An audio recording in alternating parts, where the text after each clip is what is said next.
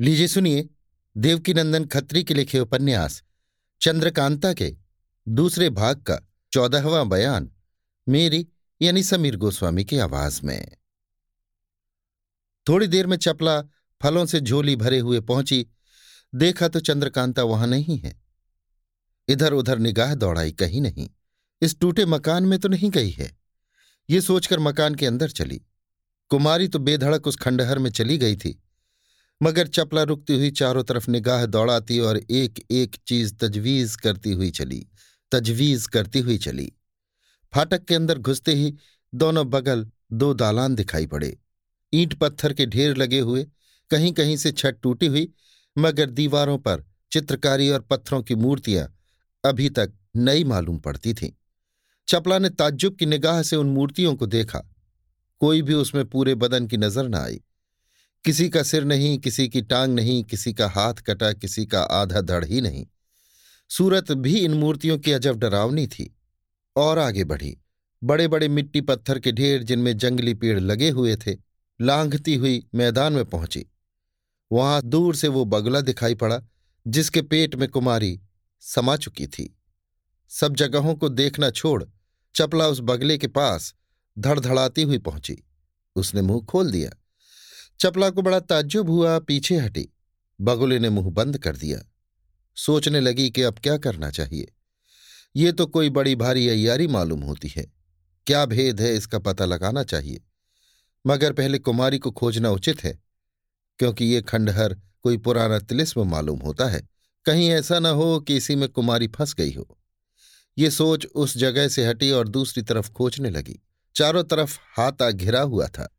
कई दालान और कोठरियाँ टूटी फूटी और कई साबुत भी थी। एक तरफ़ से देखना शुरू किया।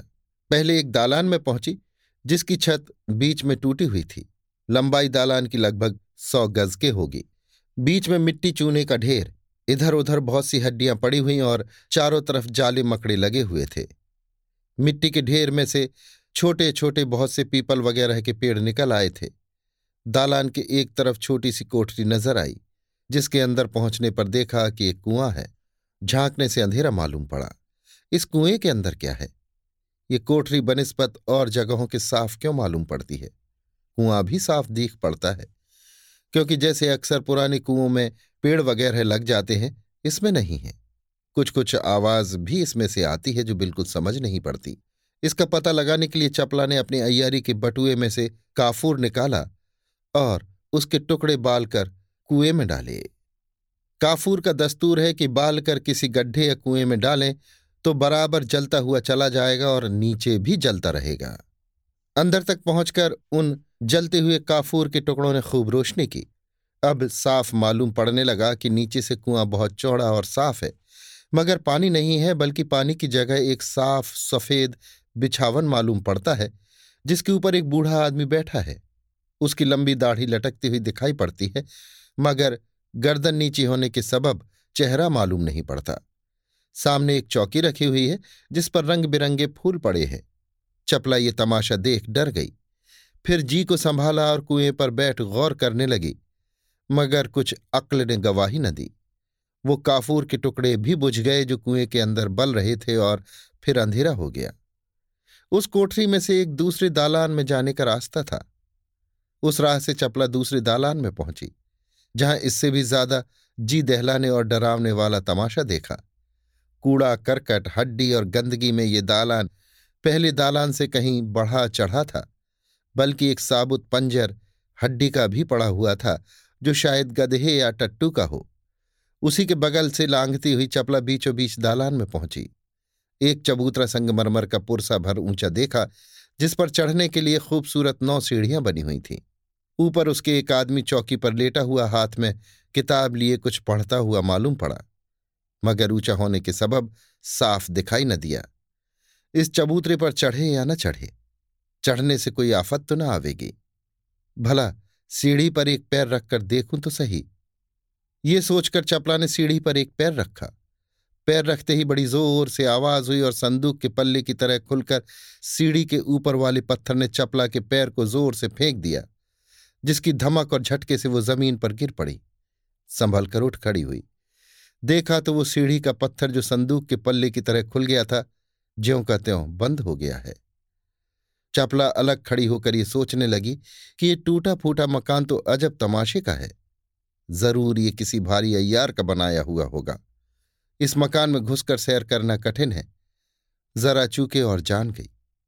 पर मुझको क्या डर?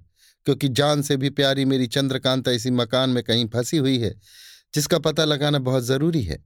चाहे जान चली जाए, मगर बिना कुमारी का पता लिए, इस मकान से बाहर कभी न जाऊँगी। देखूँ, इस सीढ़ी और चबूतरे में क्या क्या अयारियाँ की गई हैं। कुछ देर तक सोचने के बाद चपला ने एक दस शेर का पत्थर सीढ़ी पर रखा। जिस तरह पैर को उस सीढ़ी ने फेंका था, उसी तरह इस पत्थर को भी भारी आवाज़ के साथ फेंक दिया। चपला ने हर एक सीढ़ी पर पत्थर रखकर देखा। सभी में ये करामात पाई। इस चबूतरे के ऊपर क्या है? इसको ज़रूर देखना चाहिए, ये सोच। अब वो दूसरी तरकीब करने लगी। बहुत से ईंट पत्थर उस चबूतरे के पास जमा किए और उसके ऊपर चढ़कर देखा कि संगमरमर की चौकी पर एक आदमी दोनों हाथों में किताब लिए हुए पड़ा है। उम्र लगभग तीस वर्ष की होगी। खूब गौर करने से मालूम हुआ कि ये भी पत्थर का है। चपला ने एक छोटी सी कंकड़ी उसके मुँह पर डाली। था तो पत्थर का पुतला, मगर काम आदमी का किया। चपला ने जो कंकड़ी उसके मुँह पर डाली थी, उसको एक हाथ से हटा दिया और फिर उसी तरह वो हाथ अपने ठिकाने ले गया। चपला ने तब एक कंकड़ उसके पैर पर रखा। उसने पैर हिलाकर कंकड़ गिरा दिया। चपला थी तो बड़ी चालाक और निडर, मगर इस पत्थर के आदमी का तमाशा देख बहुत डरी और जल्दी वहाँ से हट गई। अब दूसरी तरफ़ देखने लगी। बगल के एक और दालान में पहुँची। देखा कि बीचों बीच दालान की एक तहखाना मालूम पड़ता है। नीचे उतरने के लिए सीढ़ियाँ बनी हुई हैं और ऊपर की तरफ़ दो पल्ले केवाड़ के हैं जो इस समय खुले हैं। चपला खड़ी होकर सोचने लगी कि इसके अंदर जाना चाहिए या नहीं। कहीं ऐसा ना हो कि इसमें उतरने के बाद ये दरवाज़ा बंद हो जाए तो मैं इसी में रह जाऊँ।